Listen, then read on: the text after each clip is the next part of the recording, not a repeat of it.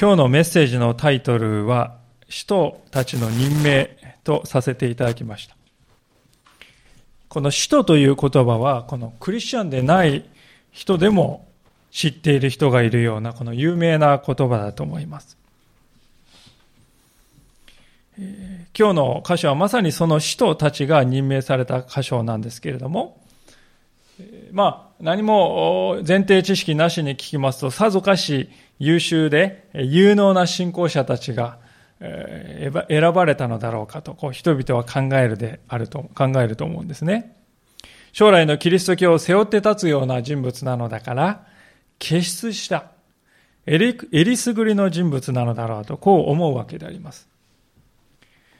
しかし、イエス様が考えておられたことは、そのような人間の目にどうかということではありませんでした。根本的に違うことを主は考えておられたのです。それは一体どんなことだったのでしょうか？今日はそのことにフォーカスを置きながら、キリストの弟子となるとはどういうことなのかをご一緒に教えられていきたいと思っております。さて今日の箇所はイエス様と弟子たちの集団が湖の方へ退いたとこう書いてあるところから始まっているわけであります。もう一度3章の7節から8節をお読みしますが、それからイエスは弟子たちと共に湖の方に退かれた。すると、ガリラヤから出てきた非常に大勢の人々がついてきた。また、ユダヤから、エルサレムから、イドマヤから、ヨルダンの川向こうやツロ、シドンのあたりからも非常に大勢の人々がイエスが行っておられることを聞いて身元にやってきた。まあ、こう書いてあります。前回見たところでありますが、イエス様はカペナウムの町であからさまな反対を受けました。今日の箇所の一つ前の6節の最後を見ますと、早くもですね、どうやってイエスを殺そうかと相談し始めた人たちがいたと。まあ、そこまで反対がですね、起こったということが記されているわけです。で、これを受けてイエス様は働きの場所を少し移したんですね。同じこのガリラヤ湖の湖畔であることは変わらないんですが、もう少しこの北の方に移したのです。で、町から外れて、こうですね、少しこう開けたところに移動したわけですから、まあ、噂を聞いた多くの人々がそこを目指してやってきたんですね。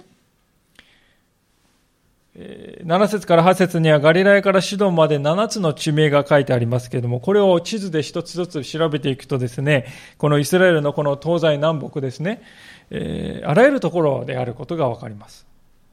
山沿いも海岸沿いもですね、北も南もあらゆるところから、一番遠いところは150キロ以上も離れている。そういうところからですね、えー、老いも若きも、男も女も、イスラエル人も、そうでない外国人も、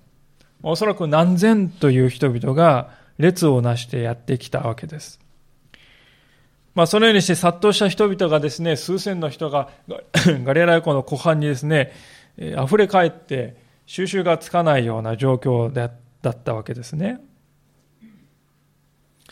で、そうしてやってきた人々はどうしたかというと、9節から10節のところにこう書いてありますが、イエスは群衆が押し寄せてこないように、ご自分のために小舟を用意しておくよう弟子たちに言われた。イエスが多くの人を癒されたので、病気に悩む人たちが皆イエスに触ろうとして、身元に押し寄せてきたのである。群衆が押し寄せてきたと書いてありますが、これ直訳しますとですね、圧縮するとか、押しつぶすとかそういう言葉なんですね。ですから、おそらく数千もの人々がイエス様一人を目指してこう殺到してですね、もう肩と肩が当たるようなですね、もうぎゅっと圧縮されてしまうような、そんな状態だった。とても危険な状態であります。まあ、それでイエス様は弟子たちに小舟を用意しておきなさいと。ガレラ湖に小舟を浮かべて、そこの上から離すようにするからと。まあそういうことですね。で、これは弟子たちが漁師でありましたので、その漁師としての経験が十分に生かされた瞬間だったと思います。彼らが持っていた船をですね、イエス様は使使ったわけですよね。この弟子たちの漁師としての経験は、この後もですね、ガレラヤ湖を反対側に渡るときにですね、使ったり、あるいはまた、イエス様はですね、活動していくときに食料が必要ですよね。その時にこう湖からこう魚を釣って、そしてそれを普段から食べていたんではないかと。彼らのこの漁師としての経験は、イエス様の働きのために十分に大いに役立っていたということが、この後も書かれているのです。このことからわかることはですね、イエス様に従って生きるということは、それまで歩んできた人生が無駄になってしまうと。そう考えがちなんですけれども、決してそうではないということです。イエス様は私たちの歩んできた人生をご自分の働きのために、さらに豊かに用いることができるお方だということですね。私たちという存在のすべてを主は無駄なく用いてくださるお方なんだということです。私のことで恐縮ですけれども、私自身牧師にの道を志す前は、コンピューターを使った情報処理を専門にしておりました。大学でそれをですね、本当に朝から晩までこう、プログラムを書いて実験をするということをしておりました。で、そこから、神様の導きをいただいて進学校に入りまして、全くね、違う、まあ、文系っていうんでしょうか。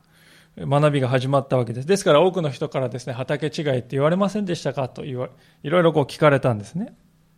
しかし、神学のこの学びをですね、していくと、不思議なことにですね、学ぶということにおける原則っていうのは、たとえどういう学びをするにしても、それは変わらないんだということが分かりました。学生時代に論文を書いたり、英語の文献を読んだ経験がありましたけれども、それは進学校に行ってからも、卒業論文を書いたり、あるいは卒業してこのですね、教会の現場に使わされた後も、いろいろな書物を、英語の書物を読んだり、こうしてメッセージの準備をするときに、その経験は生かされたわけです。さらに、卒業後数年経ちますとですね、ホームページを作ってくれないかと、あるいはコンピューターをこれこれに使いたいんだけれども、映像を使ってとかですね、音響をですね、やってほしいんだけれども、まあそういうですね、奉仕のお話をたくさんいただくようになりました。今までやってきたことは全く違う、そういう今までやってきたこととは全く違う場に進んだわけですけれども、それまで自分が学び、あるいはやってきたことは無駄にはならずに生かされている。まあそのようなことを見て、私は本当に神様という方は真実なお方なんだなと実感するようになりました。神様は皆さんの人生にも同じことをしてくださる。そう聖書は語っています。クリスチャンとして生きるということの素晴らしさは、過去のすべての経験が無駄にならないで生かされていく。現実にそれが起こっていくということを私たちが見ることができるんだということです。ですから私たちは安心してイエス様に信頼して歩んでいいんだ。歩んでいただきたいと。ぜひそうしていただきたいと心から思うわけであります。さて、こうして押し寄せてきた人々の中に特に助けを必要としているある人々がいたわけですけれども、それはどういう人かと言いますと、悪霊に疲れた人たちだったと。11節から12節ですが、汚れた霊どもはイエスを見るたびに見舞いにひれ伏して、あなたは神の子ですと叫んだ。イエスはご自分のことを知らせないよう彼らを厳しく戒められた。この箇所を読んだとき、私は少しですね、不思議な書き方するなと思ったんですね。というのは、汚れた霊というのが、この主語になっているんですよ。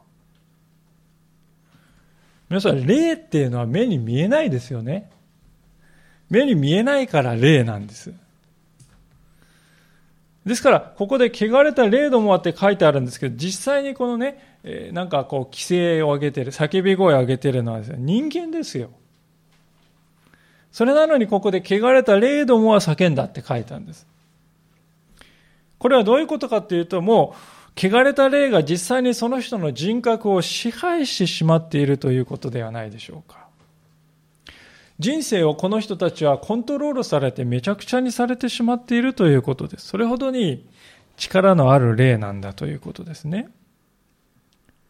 しかし、そういうですね、本当にもう人格をですね、そのままコントロールするほど力のある霊であっても、イエス様がですね、現れて誰か、イエス様とは誰なんだっていうことに気づくや否やですね、ひれ伏して、あなたは神の子ですと大声で叫ばざるを得ない。恐怖しているわけですよ。恐ろしさで震えているのです。ところがイエス様はこの悪霊どもに、汚れて霊どもに意外なことを言われます。私のことを誰にも知らせるな、とこう言うんですね。あそうすると悪霊どもは嘘を言ったのかなと思うわけですけども、そういうことではない。事実を語っています。実際にイエス様は神の子なんです。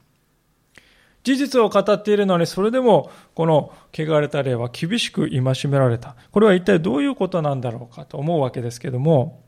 その答えはですね、まだ時が来ていないからだと言えるんじゃないかと思いますね。皆さん、この福音書をですね、だんだん読んでいきますとですね、弟子たちですらもですよ、イエス様のことを本当の意味で信じたのは、イエス様は復活した後のことであったということがわかります。それまではですね、分かったような、分からないような形だったわけです。ですから、私たちがイエス様を本当に神の御子だと信じることができるのはイエス様が蘇られたということを見たからであります。それを見ることがなければ人間はですね、イエス様を神の御子と認めることはできないんですね。ですから、この場ではですね、まだ誰も理解できないようなことを言っているわけです。で、そういうことを聞かされると人間はですね、不安に陥ったりですね、あるいは妬みとか疑心暗鬼が湧いてくるんですね。その場にいたですね、何千もの人々は叫び声を上げている人がですね、汚れた霊に疲れている。汚れた霊が言わせているって分かっているわけですよ。ですから皆さん想像してみていただきたいんですね。人々からですね、本当にあの人はちょっと気が狂ってしまっているとか、悪霊に疲れていると、そう言われている人がおそらく一人二人ではない5人ぐらい、あるいは10人ぐらいいたか。普段からその人はですね、本当に家族や周りの人々を困らせていて手がつけられないと思われていた。まあ何年ももしかするとそういう状態が続いていたかもしれません。でそういう人がイエス様を見て突然、あなたこそ神の子です。ガタガタ、震えながらひれ伏しているわけです。見ていた人々はどう思うでしょうか？あ、本当にこのイエスというお方は神の子なんだって言って感動しますか？そしてイエス様を信じようとするでしょうか？おそらく、十中八九信じないと思うんですね。むしろ逆に考えるんじゃないでしょうか？イエス様はですね、見て、この悪霊に疲れている男から、そんな風に褒められているこのイエスという男は、もしや悪霊とつながりがあるのではないだろうか。あるいはまた悪霊さえも恐れさせるとは、相当な何か危険なものを持っているのではないかと思うかもしれません。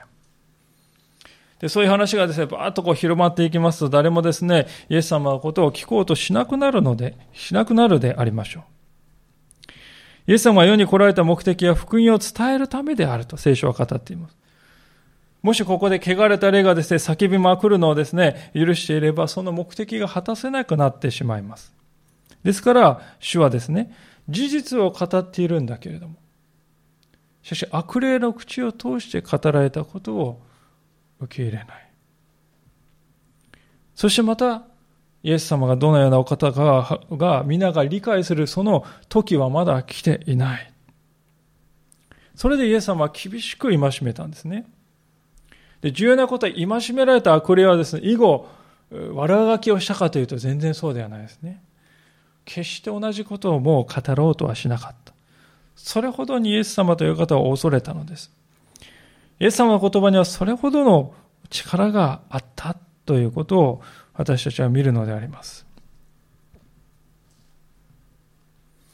まあ、それにしてもですね、押し寄せてくる何千という人々をイエス様一人で扱うことには、やはり限界というものがあります。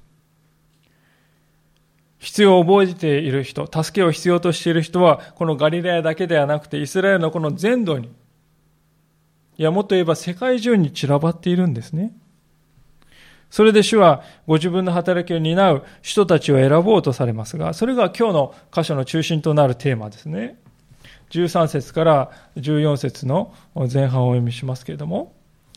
さてイエスが山に登り、ご自分が望む者たちを呼び寄せられると、彼らは身元に来た。イエスは12人を任命し、彼らを使徒と呼ばれた。この歌詞はこのイエス様の弟子となるということについてとても大切なことを語っています。なぜかというと、ここで呼ばれた12人はですね、完全にイエス様の主権によって選ばれている人たちだからです。イエス様は弟子を取るときには常にこのやり方をなさるんです。主が召されるんです。主が選ばれるんです。主がお呼びになるんです。そこに私たちはイエス様についていく原因があるということです。これは今の時代でも何も変わるところはありません。私たちはもしかすると、イエス様を信じたのはね、この私なんですよ、と思うかもしれません。しかし実際は、主が私を招いてくださったのだ。だから私はここにいる。だから私の今があるんだ。だから私は主を求めるようになったんだ。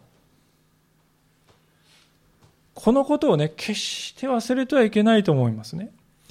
これを忘れてしまうと、信仰っていうのはですね、自分の努力でイエス様を何とか頑張って信じ続けないと私は落ちこぼれてしまうかもしれないなんて思ってしまうわけですよ。それは余計な心配なんですね。そうではない。信仰はイエス様から出るものです。ああ、この主が永遠に私を招いてくださったのだ。そこに力があるんだ。そこに命があるんだ。イエス様が私を招いてくださったからこそ、ね、イエス様は最後まで私に責任を持ってくださるんじゃないか。途中でイエス様ですもうお前は見込みがないからやめたって言って切るようなお方じゃない。最後まで永遠に私をですね、招いて、諦めずに私たちを導いてくださるお方なんだ。そこに私たちは信仰の力があるということですね。ではこの12人が招かれた意味というのは何なんでしょうか？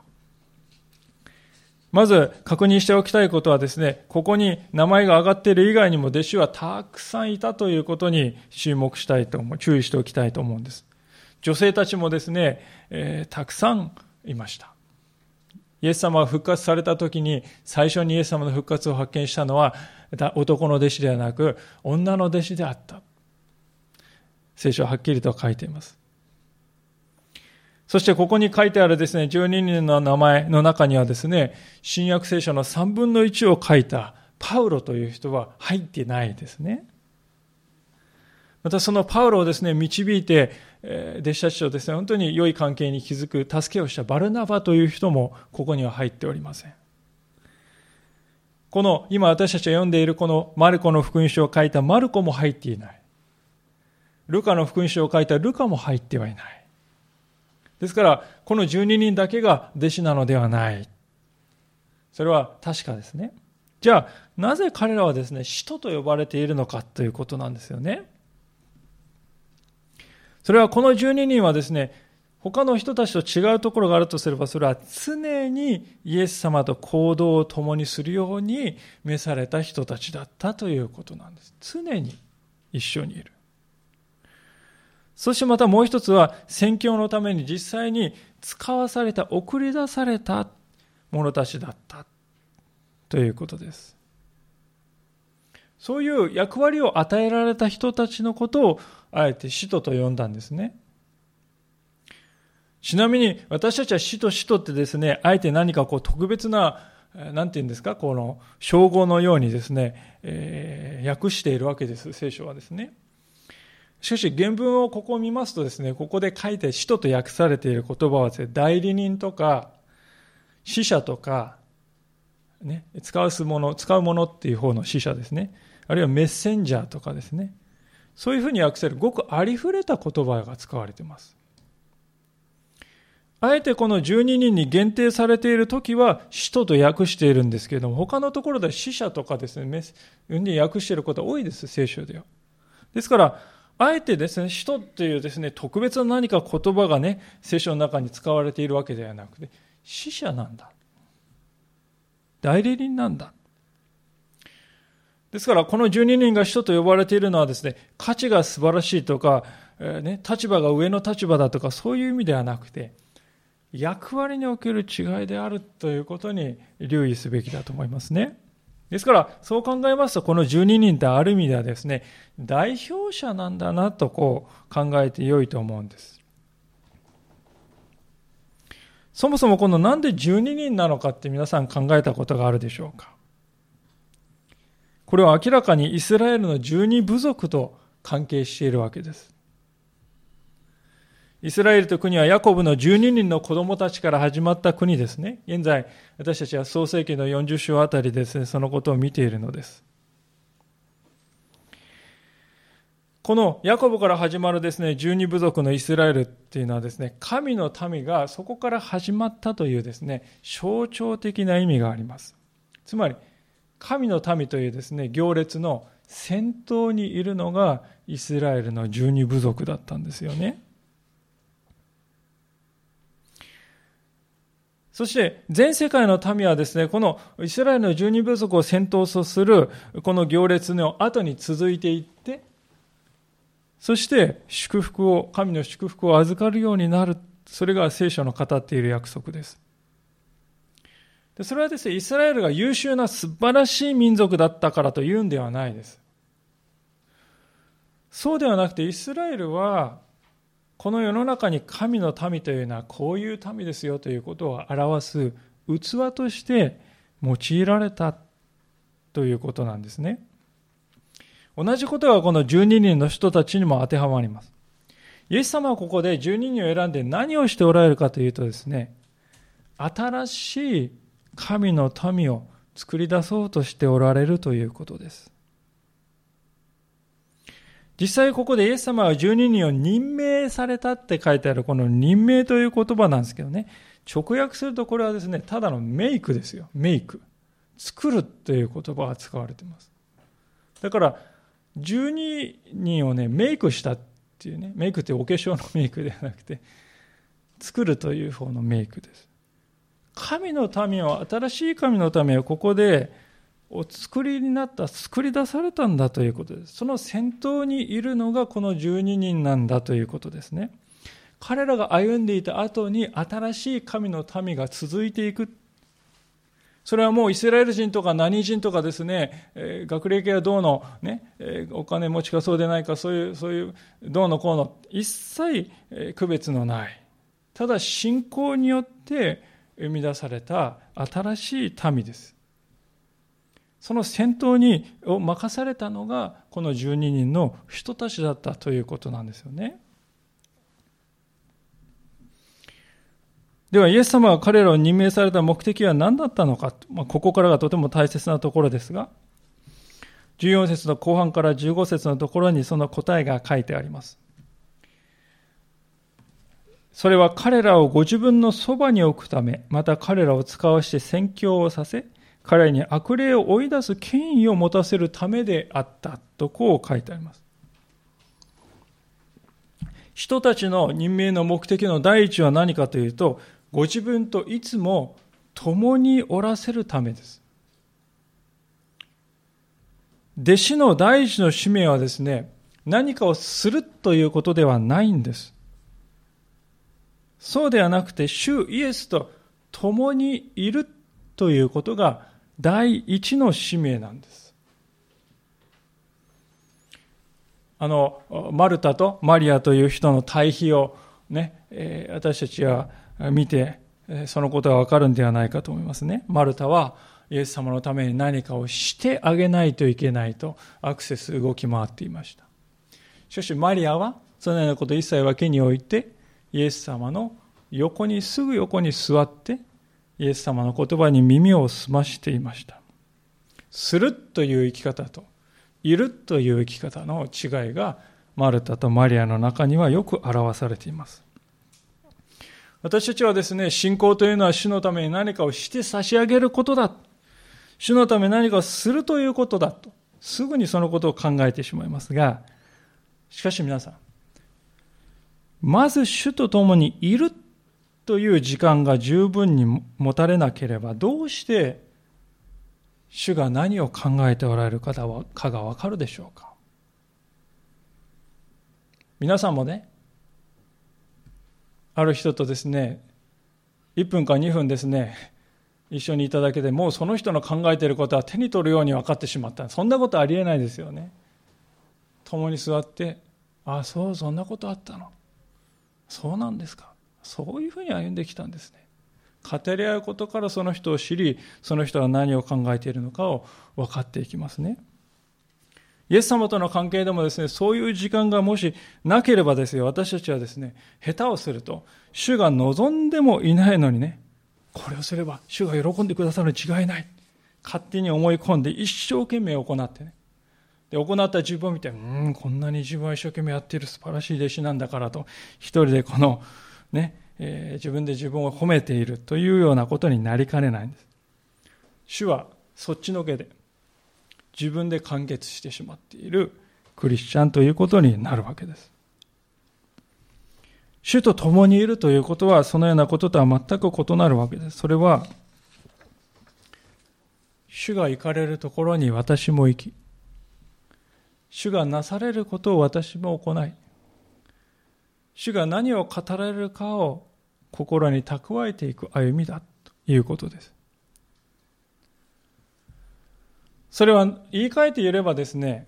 主ご自身を、イエス様ご自身を喜んで生きるという生き方だと言えると思います。私たちはともすると、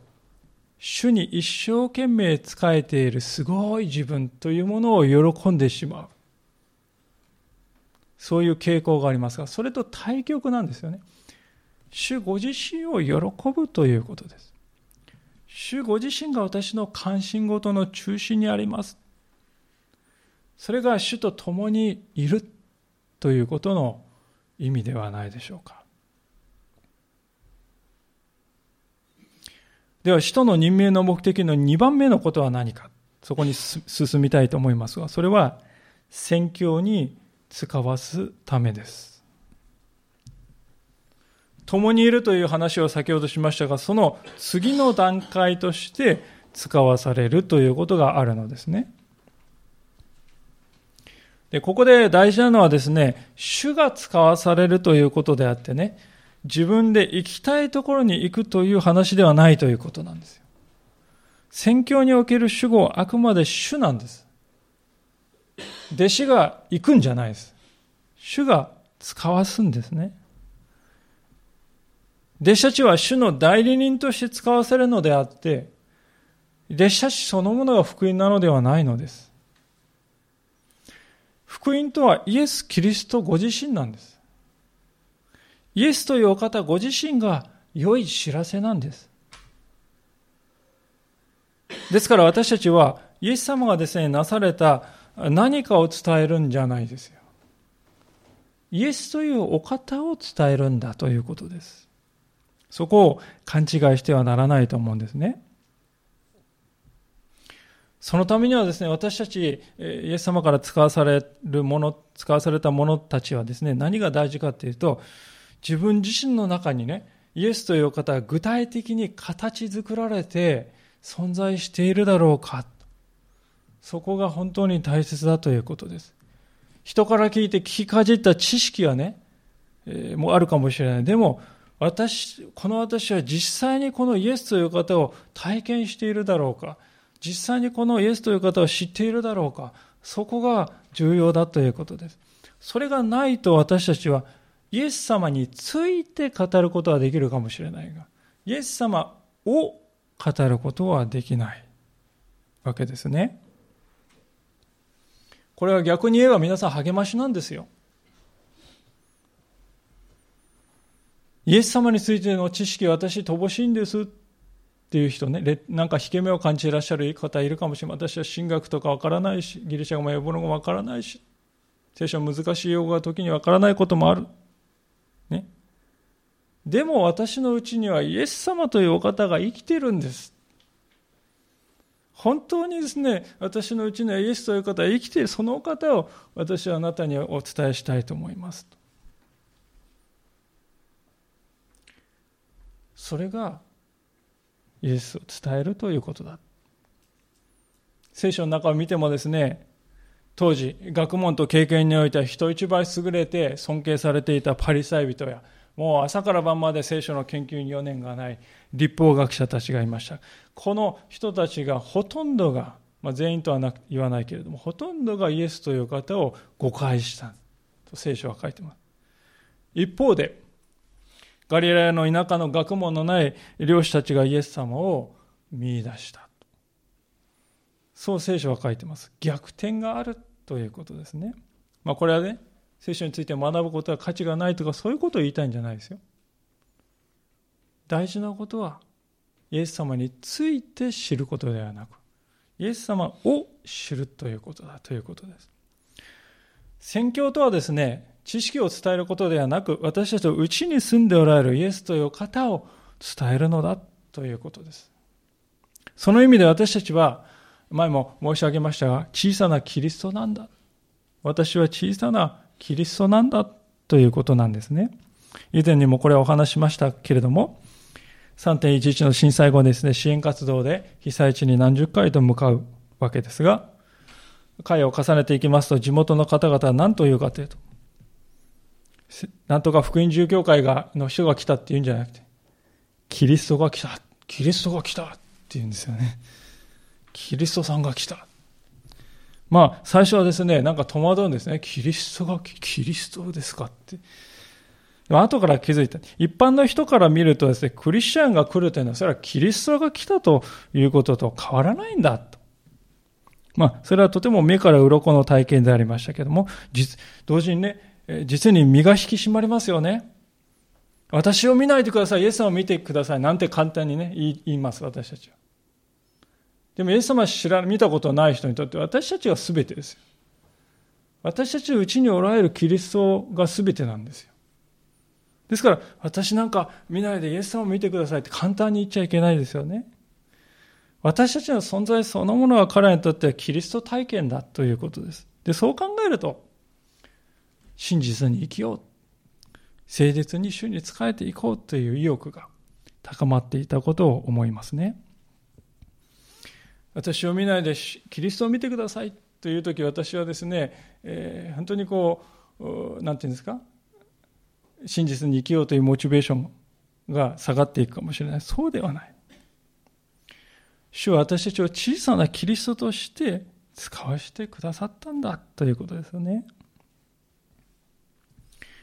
ではこの使徒の任命の目的の第3番目に移りたいと思うんですけどもそれは悪霊を追い出す権威を持たせるためだとこう書いてますね。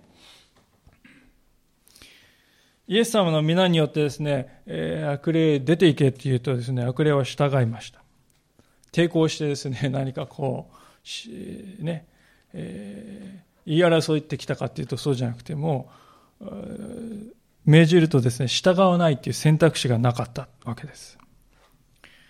でどうしてこういう権威をですね、弟子たちに与えたかっていうとですね、それはこの神の国というものがお題目ではなくてね、哲学の話ではなくて、実際の力を持って世に来ているのだよということを人々に示す証拠となるからですね。人々は神の国、神の国言われても、はあ、そうですか。よくわかりません。でも、悪霊が追い出されているのを現実に見て、人生をめちゃめちゃにされていた人たちが正気に帰ってですね、人生を取り戻していくのを見るとき、ああ、これは現実のことなんだと分かっていきますね。ですから、そのためにイエス様は弟子たちに悪霊を追い出す権威をお与えになったのです。そういう意味ではこの権威は一種のこのデモンストレーションとしての意味合いがあるということがわかると思いますね。今の時代はですね、私たちがここに書かれているようなこの悪霊の追い出しというものを現実の中で目にするということはほとんどないかもしれません。これは悪霊がいなくなったという意味ではないですね。実際あの東南アジアの山奥などに使わされている宣教師の方からお話を聞きますとね、現代でもここに書かれているような悪霊の追い出しということは起こっていますよと。実際に体験していますということを語ってくれますね。じゃあ私たちはこの社会においてそれを見ることが少ない理由というのは何かというと、おそらく悪霊の方がやり方を変えているのであろうと思いますね。つまり、水面下にです、ね、隠れるようなやり方に変わっているということであります。悪霊の究極的な目的は何かというと、その人を支配して、誠の神様からこう引き離してしまうことです。何とかして神様から距離を置かせるということです。誠の神ではないものを神だと思わせていけば、思わせていれば、まあ、手段は何であれ成功することになるわけですね。例えばそのためにこう用いるのは科学が万能であるというそういう主張だと思います。今の時代は人間はもう科学の力で全ての謎を解決しつつある。もうわからないものは何もなくなっている。神という概念もね、それは人間の精神が作り出した幻に過ぎないのだと、そういうふうに主張する人が多くいて、多くの人がそれに賛同していると思います。あるいは、背金主義、お金を拝むというその主義もあると思います。お金こそが全てだという考え方です。先日はですね、本当にニュース見ましたけど、この世界で2100人の人が残りの46億人が持っているお金と同じだけのお金をですね、持っているというふうに書いてありました。この世でお金で手に入れられないものは何もないのだと。愛でも私はお金で買うことができると言っている人私は実際に見たことがあります。さらに、いや、自然が神ですよという主張をする人もいると思うんですね。私はあの進化論はある意味ではこれに当たるとも考えるんですよね。なぜならばこの人間や動物のような極めてこの高度な生命がですね、何のこの知的な存在もなしに偶然の作用だけでこれらの複雑な生命体を生み出したんだとそう主張しているからです。しかしそれはジャンボジェットの部品をバラバラにして置いておきおけば数十年、億年経つとですね、組み立てが終わっている。そう主張するのと同じくらいありえない話に聞こえてならないのですね。まあ、いずれにしても人間はこのような考え方によって誠の神から心を背けるようになっています。まあ、これも悪霊の戦略の一つではないかと思いますね。確かなことは悪霊のやり方非常に洗練されているということです。イエス様に対して正面からぶつかっても勝つことはできないということを彼らははっきり知っています。そこでやり方を変えて水面の下に身を隠して、人々の意識には訴えかけるんですね。今の時代はですから悪霊にとって非常に都合の良い、時代だと言えると思います。なぜかというとですね、ほとんどの人がですね、この聖書の悪霊の記事なのを見て、悪霊これはもう作り話ですよ。ナンセンスですよ。って感じるんですね。皆さん、詐欺師が一番仕事しやすい社会っていうのはどういう社会でしょうか？それは、この社会に詐欺師なんているわけないじゃないですか。みんなが思っている社会ですよ。それは本当に詐欺師にとってはもう天国ですよね。詐欺師なんているはずがない。皆がそう思っている社会は本当に詐欺師にとっては天国です。ですから、悪霊などいない、そういう思う人が多いからこそ悪霊はやすやすと仕事ができる。そして無数の人々に影響を及ぼしているのであります。私たちはしかし悪霊を恐れる必要はありません。イエス様は悪霊に勝利しておられるからです。悪霊は決して主に太刀打ちすることはできません。でもだからといって私たちは悪霊をですね、いないかのように無視したり、そのようなですね、あるいは見くびったりするということは慎まなくてはならないと思います。悪霊は今も世に現実に影響を及ぼしています。無数の人々がその影響を受けて苦しみ、人生に悩んでいるのを見ます。私たち日々そういう現実を目の当たりしながら生きています。イエス様の時代もそうでした。今日の前半のところでイエス様がですね、癒しを行っているという噂を聞いたときに、イスラエル中のほぼ全域から何百キロ以上も離れたところから徒歩で人々は集まってきた。それほどに癒しを必要とする人々がこの国にはいたのだと。それは今の時代でも何も変わることがないと思います。イエス様のもとに癒しと救いがありますよ。この良い知らせを愛を持って伝えてくれる人を私たちと周りの人々は待ち望んでいる。だからこそ私たちはイエス様の皆を掲げて世に福音を告げ知らせていく。その使命を負っているということではないでしょうか。さて、このこのようにして使わされた人たちの名前が今日最後の部分に、え、リストとして載っているわけですけれども、そこを見て今日のお話を閉じていきたいと思うのですけれども、16節から。こうしてイエスは12人を任命されたシモンにはペテロという名を付け、ゼベダイの子ヤコブとヤコブの兄弟ヨハネ、この二人にはボアネルゲ、すなわち雷の子という名を付けられた。さらにアンデレ、ピリポ、バルトロマイ、マタイ、トマス、アルパエの子ヤコブ、タダイ、熱心党のシモン、イスカリオテのユダを任命された。このユダがイエスを裏切ったのである。皆さんはこのリストを見て何をですね、感じられるでしょうか？受け取られるでしょうか？まあ一つ言えることはですね、えー、実に多様な人々の集まりだったということだと思います。まあおそらくすぐにカーッとなってですね、まくし立てるように話してたんでしょうかね。雷のこと、ニックネームを付けられた兄弟たちがいましたね。その一方で、岩ペテロね、岩というあだ名をつけられた。どっしり落ち着いたシモンもいました。私は特にですね、興味深いことは、ここに熱心党のシモンという人がいたということです。熱心党というのはどういう集団かというとですね、要するに熱狂的なこの愛国者たちの集まりです。当時、イスラエルローマ帝国に支配されておりました。そのことは我慢ならない。武力をもってしてもこのローマ帝国の支配をですね、打倒すべきだと。ね、そういう考えている過激な、やや過激な人たち、それが熱心党であります。シモンが二人いて、ペトルではない方のですね、このシモンというのはまさにそういう集団の出身だったということですよね。で、その一方で使徒の中にはですね、マタイもいた。マタイっていうのはですね、すでに見てきましたように、酒税人の出身であります。酒税人というのは要するに、平たく言うと、ローマ帝国の犬です。すると、こういうことになるんですね。イエス様の弟子たちの中には、愛国者と売国度が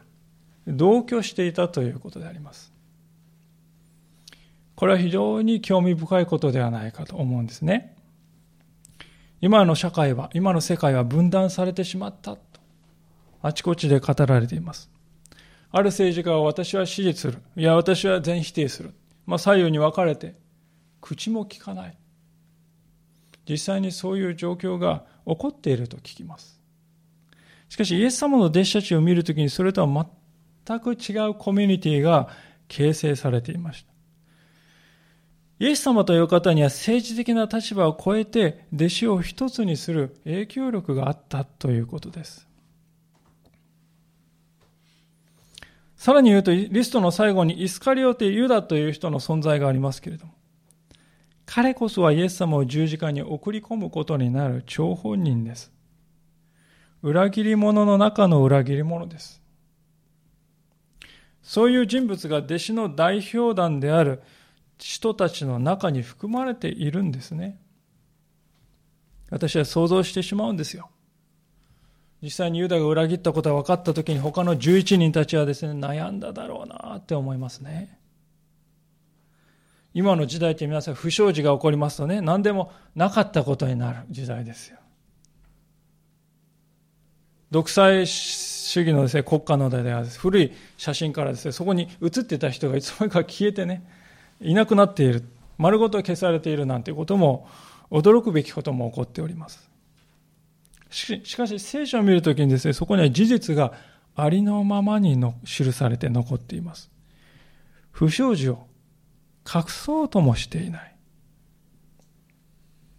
それは、裏切った者もかつては大きな役割を与えられた人の一員であった。共に仲間へとして歩んだ三年の日々があったのだということ。その事実を隠さないで語りますね。そしてたとえそのような